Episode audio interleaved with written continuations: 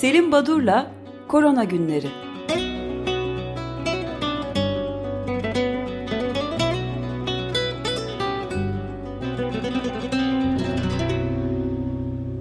Günaydın Selim Badur, merhabalar. Günaydın efendim, günaydın Özdeş, günaydın Günaydın. İyi haftalar diliyorum. İki hafta e, birlikte olamadık.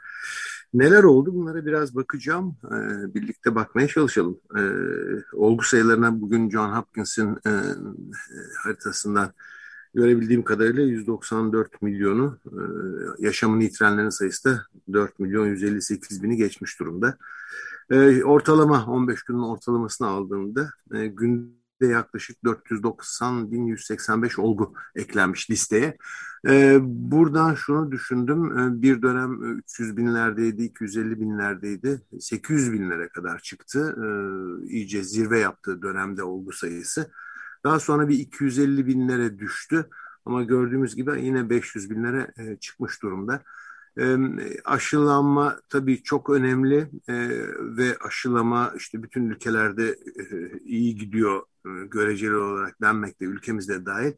Ama e, aşılamaların aslında çok eşitsiz dağıldığı e, ve e, özellikle çıkan yeni varyantlarla beraber aşının e, e, hani koruyuculuğunun e, soru işaretleri oluşturduğu, tartışmalarının yürütüldüğü bir dönemdeyiz.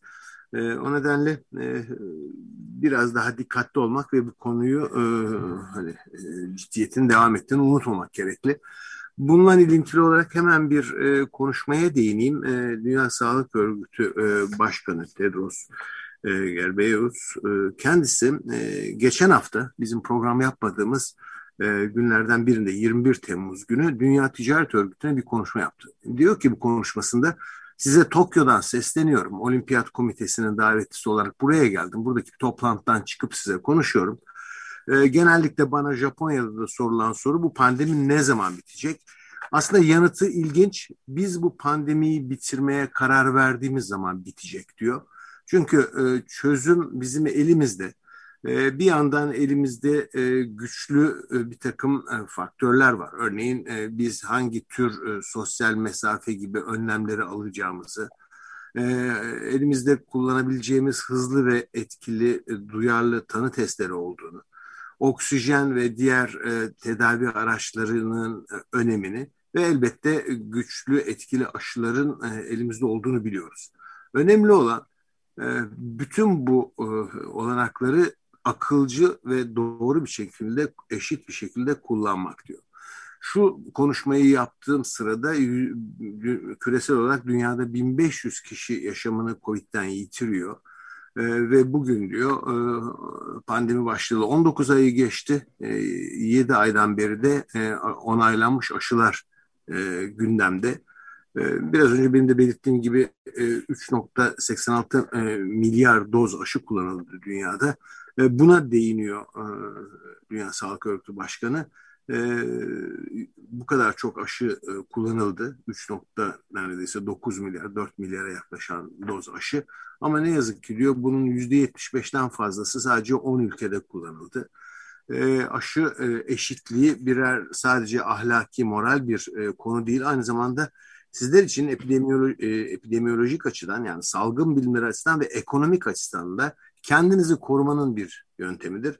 Çünkü e, dünya eşit olarak korunmadıkça siz istediğiniz kadar kendi ülkenizde yüksek dozda aşılama yapın. Bunun bazı e, etkisini tam yüzde yüz göremeyeceksiniz diyor.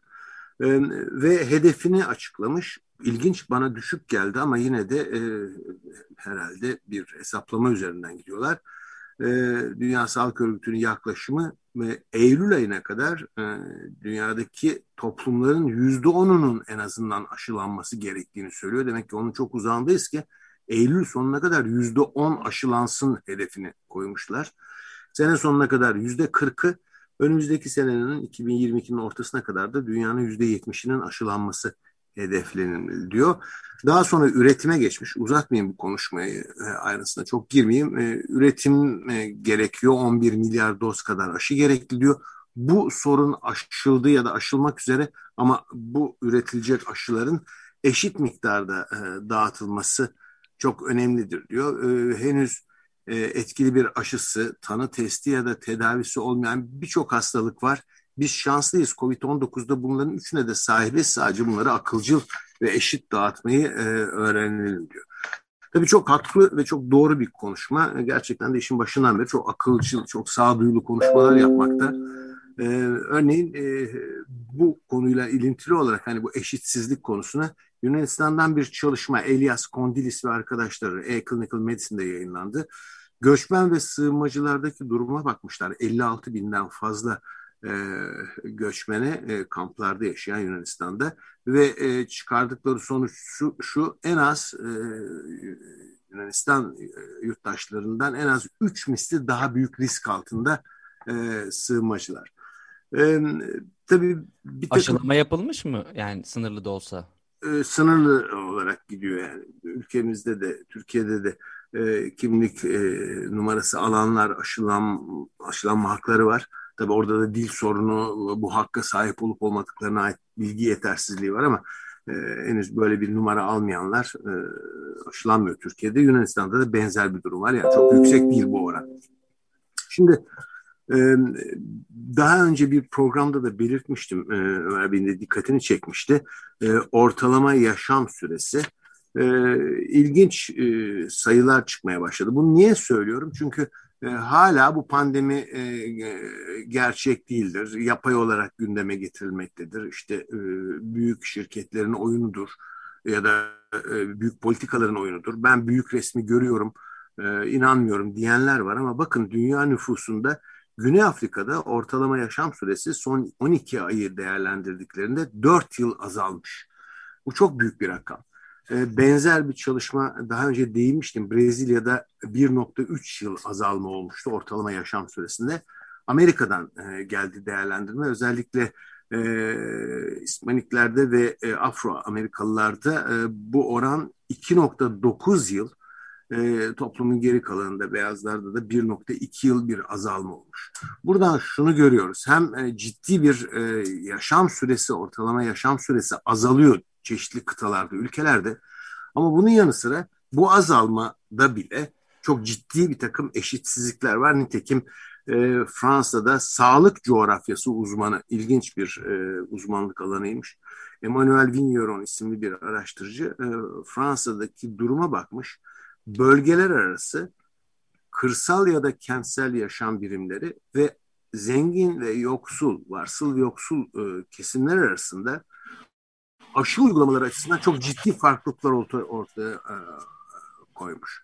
Şimdi bu eşitsizliklerin yanı sıra birkaç tane daha şu son 15 gündeki yayınlara bakarak bir iki noktaya değineceğim. Örneğin e, Lancet'te e, yayınlanan bir yazı çıktı. Susan Hillis ve arkadaşları e, en az dünyada e, 30 Nisan 2021 tarihine kadar işin başından işte bir yıl iki ay kadarlık bir sürede en az 1.2 e, milyon çocuğun öksüz yetim yani bakıcısız kaldığını, ailesinden annesi, babası ya da büyük e, evdeki büyükler, işte dedesi, ninesi bunları kaybettiğini ve bunun ciddi bir dram oluşturduğunu söylüyor. Şimdi birçok olumsuzluğu beraberinde getiriyor e, biliyoruz.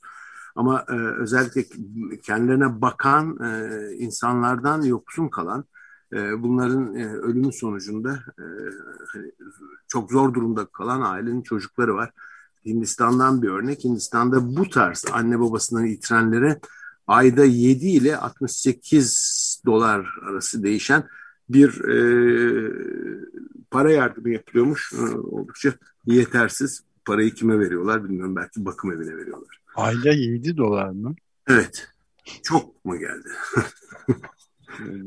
bile istemiyorum hakikaten. Evet, evet.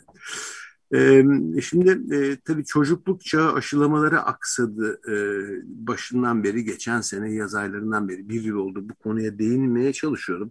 Ama e, yeni rakamlar çıktı. E, UNICEF ve Dünya Sağlık Örgütü e, bu süreçte 30 milyondan fazla çocuğun difteri boğmaca tetanoz aşısı yapılmaları gereken yapılmadığını e, kızamık aslında da 27.2 milyon çocuğun bu aşıdan yoksun kaldığını yani bu tarz enfeksiyon hastalıklarının e, ortaya çıkabileceği belirtiliyor.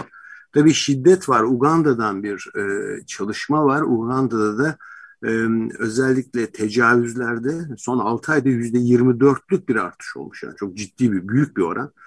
E, aynı zamanda e, genç kız çocuklarına cinsel tacizlerde de %30'luk bir artış olmuş. Bütün bunlar e, bu e, inanılmayan, e, işte küçümsenen e, pandeminin e, sosyal açıdan e, ne tür yaralara yol açtığının e, ne kadar büyük hasar oluşturduğunu gösteren bir şey. E, bütün bu e, olumsuz haberler e, birazdan aşağıda ait bir iki haber vereceğim ama iki tane haber e, sizi gülümseteyim. E, Gana'dan, e, Afrika'dan, e, büyük Afrika e, ülkelerinden bir tanesi Gana'dan bir fotoğraf var e, kırsal yörede böyle mütevazi bir sağlık birimi, e, aşılama merkezi. Bu merkezin önüne çıkmış hemşireler, doktorlar, sağlık çalışanları ve gökyüzüne bakıyorlar. Yani niye bakıyorlar gökyüzüne?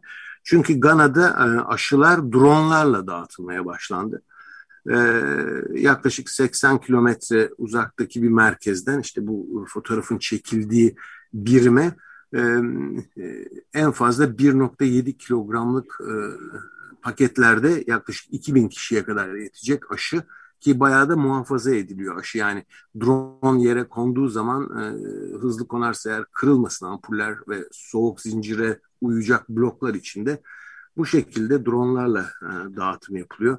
Yani başka türlü yapmaktan daha kolay. Güvenlik gerekçesiyle mi yapıyorlar bunu? Ee, o tam belirtilmiyor ama yani yolların aksaması, ulaşım güçlüğü, güvenlik e, herhalde hepsi vardır. Özleşmeye bakmam lazım bilmiyorum tam olarak ama e, dronlarla dağıtılması. İkincisi hatırlayacaksınız Türkiye'den bir dönem e, Rusya'ya ya da bir takım Doğu Avrupa ülkelerine aşılanmaya gidilmesi söz konusu. Gündeme geldi. Böyle bir takım turlar falan düzenlendi. Bizde daha aşı yaygın kullanılmaya başlamadan önce. Yani farklı bir ülkeye gidip aşılanma e, uygulaması ya da aşılama e, e, aşıya gitme eğilimi turlar evet, düzenlenmeye başladı. Evet. evet. E, ama bu sadece bizde değilmiş İran'dan da düzenleniyor. Nereye? Ermenistan'a.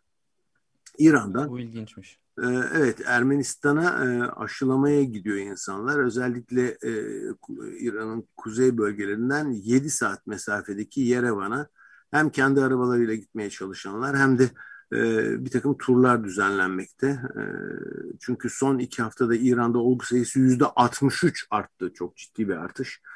E, yaklaşık e, 17 bin kadar olgu bildiriliyor günde. E, ve e, işte bu bölgeden e, Ermenistan'a e, turlar düzenlenmekte. Vize falan e, gerekmiyormuş İranlılar için. E, bu nedenle e, otobüs merkezlerinde e, İranlar, e, kuyruklar ve İranlılar özellikle kuzey bölgesinde yaşayanlar e, yavaş yavaş e, Ermenistan'a gidip aşılanmaya çalışıyorlar.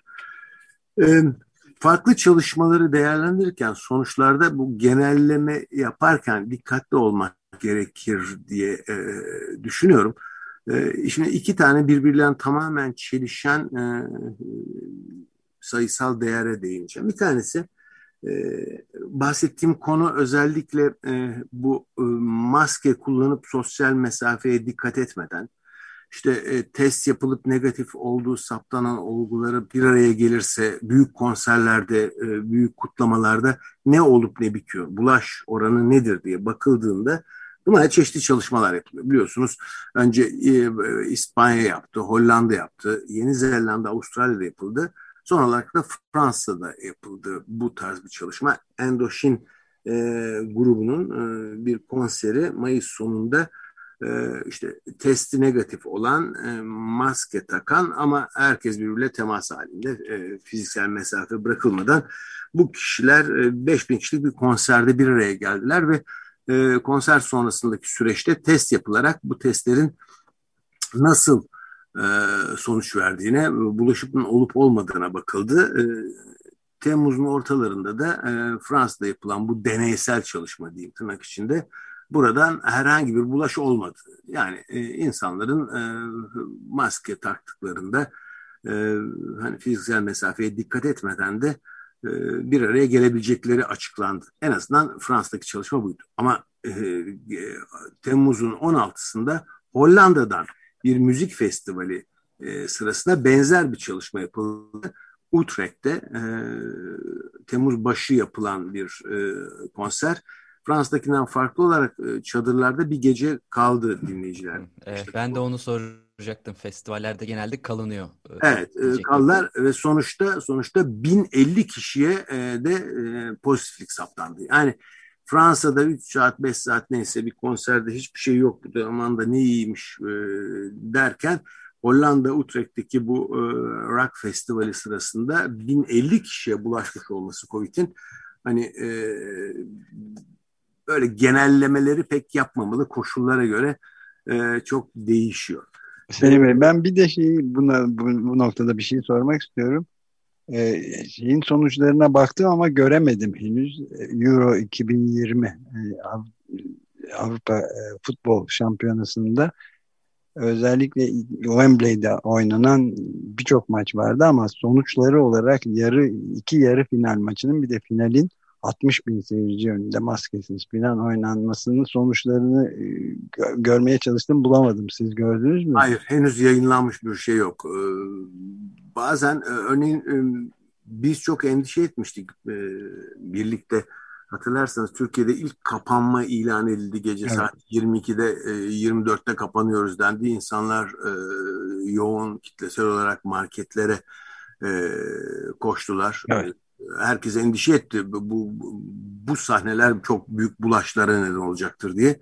Ama e, onun sonucu da çıkmadı. Doğrusu isterseniz bazılarının sonuçlarını e, bilmiyoruz. Bu arada ama kutlamalarda mesela Roma'da 5 e, katına çıkmış oldu. Tabii. Tabii tabii. Yani bahsettiğim gibi Hollanda'daki falan e, konserde bazıları izleniyor ve e, sonuçları neye mal olduğu e, görülüyor. E, test yapılmasa bile ülkemizde de herhalde bu e, güney illerindeki bayram tatilindeki yoğunluğun sonuçlarını olgu sayılarındaki artışlarla gözleyeceğiz. Bu bir e, felaket haberciliği değil, e, bilinen işte bilimsel bir virüs bulaşma trendini e, izlediğiniz ve bildiğiniz zaman e, rahatlıkla söyleyebileceğiniz bir şey. Ama ilginç gelecek bir haber daha.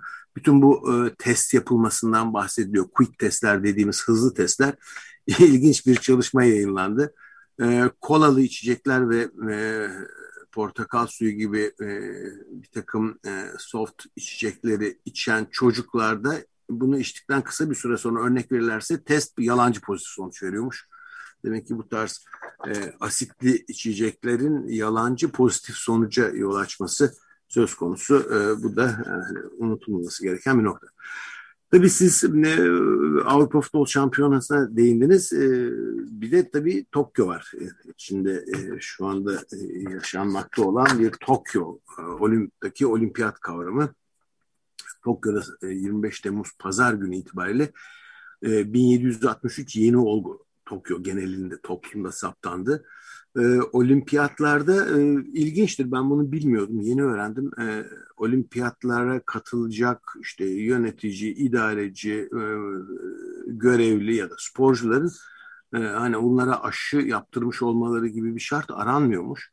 Sadece test yapılıyor onlara e, belirli aralıklarla e, ve bu testler sonucunda e, da hani eğer portakal suyu ya da kolalı içecek içmedilerse e, pozitiflikler e, aranıyor, bakılıyor. E, son gün e, benim izleyebildiğim kadarıyla 24 Temmuz sayısı e, olimpiyat e, kampında 133 kişi e, pozitifliğe e, saptandı. E, en fazla da şimdiye kadar golf müsabakalarını etkiliyor. Çünkü dünya şampiyonu İspanyol John Rahm ve 6. Amerikalı bir oyuncu. Bunların ikisi de, e, de, de pozitif saptandığı için e, her ikisi de e, olimpiyatlara katılamayacaklar. E, bulaş olmasın diye. Olimpiyatlar tüm hızıyla devam ediyor e, ve e, buradan sonuçlarını da herhalde yavaş yavaş e, alacağız bir süre sonra.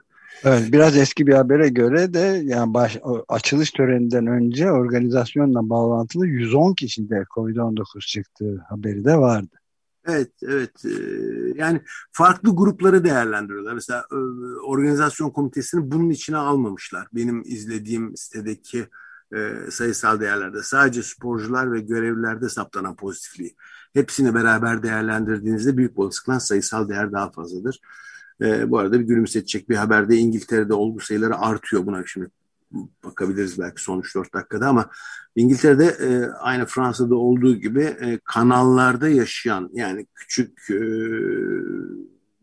gemilerde e, yaşayanların sayısında çok ciddi artış olmuş. Yani izole olup e, toplumsal e, temas, e, risk göze almak istemeyenler e, bunlar e, bu tarz bir yaşamı e, tercih ediyorlar ve e, bu tarz bir yaşam sonucunda da e, kanallarda yaşayanların sayısı artıyor. Bu da e, İngiltere'den bir haberdi. Şimdi İngiltere'den bir haber deyince İngiltere'den bir e, biz bu bayram e, tatilindeki araya gitmeden önce e, bir haber çıktı ve orada e, İngiltere'de e, özellikle aşılananlar arasında ölümlerin arttığına ait bir haber çıktı. Şimdi bu o kadar e, gerçek bir e, sayısal değeri e, o kadar çarpıtarak yansıtma ki e, çok fazla endişeye, yanlış anlaşmaya yol açıyor. Şimdi toplumun e, özellikle yaşlı kesimin yüzde 85'ten fazlasını aşıladı İngiltere. Çok büyük bir kitle var orada aşılanmış. Çok az, çok küçük bir bölüm aşılanmamış.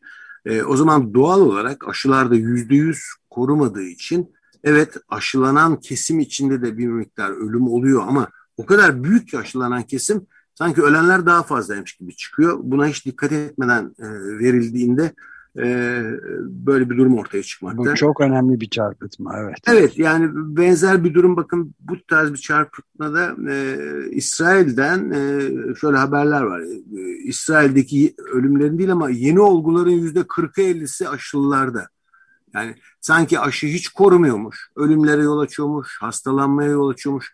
E, hayır bu doğru değil aşıların e, etkinliği yüzde doksanlar civarında ama e, gerçek hayat verilerinde bu oranlar yüzde yetmişlere düşer diyorduk biz zaten e, işin başından beri. Bir de varyantların devreye girmesiyle yüzde altmışlara elli beşlere düşebilir aşıların koruma oranı.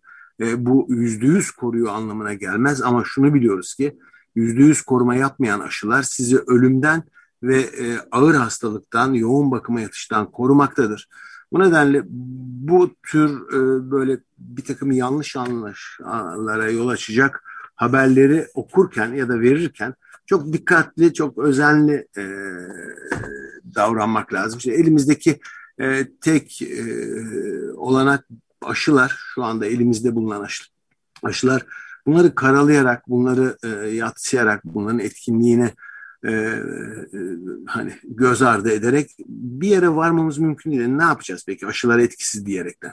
Bakın e, biraz önce siz e, bahsetmiştiniz programdan önce Amerika'daki CDC'nin açıklamasını Fransa'dan, İngiltere'den ve Amerika'nın e, Maryland gibi farklı bölgelerinden de şu anda hastalanan ve hastaneye yatanların neredeyse yüzde 96'sı ile yüzde 100'ü aşısızlar arasında görülüyor. Çok evet. önemli bir rakam tayin edici önemde göründü bana da yani yani CDC gibi son derece etkili bir kuruluşun başındaki doktor söylüyor. Evet üstelik e, bazı, bilgi yani. Bazı haberleri hani dikkatli yorumlamaları falan diyordum. Bu haber tek bir kaynaktan da gelmiyor. Çok farklı ülkelerden geliyor. Fransa'dan geldi, İngiltere'den geldi. Hep 95-96'ların üzerinde e, denen örneğin Fransa'daki e, değerler var e, önünde. Fransa'da e, deniyor ki bu ülkede yüzde 96'sı, yüzde 95.6'sı e, aşısızlar e, arasında görülüyor. Tabii e, biraz önce e, programa başlarken bu Dünya Sağlık Örgütü Başkanı'nın e, e, önümüzdeki yılın ortalarına kadar dünyanın yüzde yetmişini aşılamalıyız, hedefimiz bu olmalı dediğinden bahsetmiştim.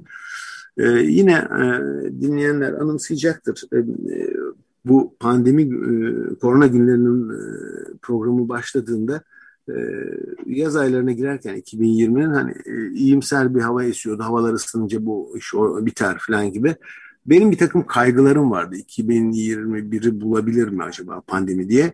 Ama bu kaygılarımda öngörüm biraz e, güçlü çıkmadı sanıyorum. Çünkü artık 2021 e, bu pandemiyle geçecek. 2022 e, düşünmek lazım.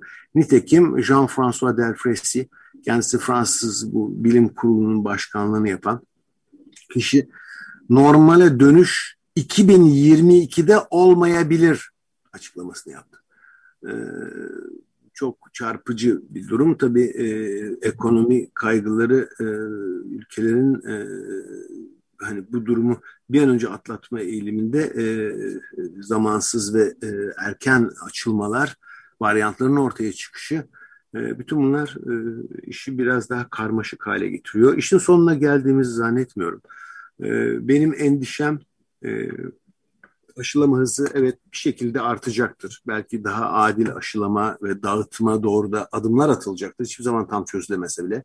Ama bu varyantların ortaya çıkış e, eğrilerine baktığım zaman bir gün gelecek ve birkaç e, varyantın birleşmesiyle bir süper varyant ortaya çıkar ise aşılar tamamen etkisiz kalma durumuyla karşılaşabiliriz. Karamsar bir tablo çizmek istemiyorum ama virolojim bilgilerim benim böyle bir riskin küçük de olsa bulunduğuna işaret etmekte. Bu e, arada durayım. E, belki e, önümüzdeki pazartesi daha fazla konuşuruz bu varyantlardan, delta varyantından. E, delta, e, delta varyantı neden daha hızlı yayılıyor, neden daha bulaşıcı? E, buna bakarız diye düşünüyorum önümüzdeki hafta. Evet ben burada durayım isterseniz. Evet. Peki. Çok teşekkür ederiz. Cuma günü için bir evet, şey var mı? Doğru, doğru haklısınız. Sağ olun hatırlattığınız için. Pınar Öğünç yazar. Pınar Öğünç iletişim yayınlarından bir kitap yayınladı. Evet. Böylece pandemi hayatı e, bir yılda 35 hayat hikayesi. E, konumuz Pınar Öğünç olacak bu Cuma günü. Çok teşekkür ederiz Sayın Badır. Görüşmek üzere. Görüşmek üzere. Sağ olun.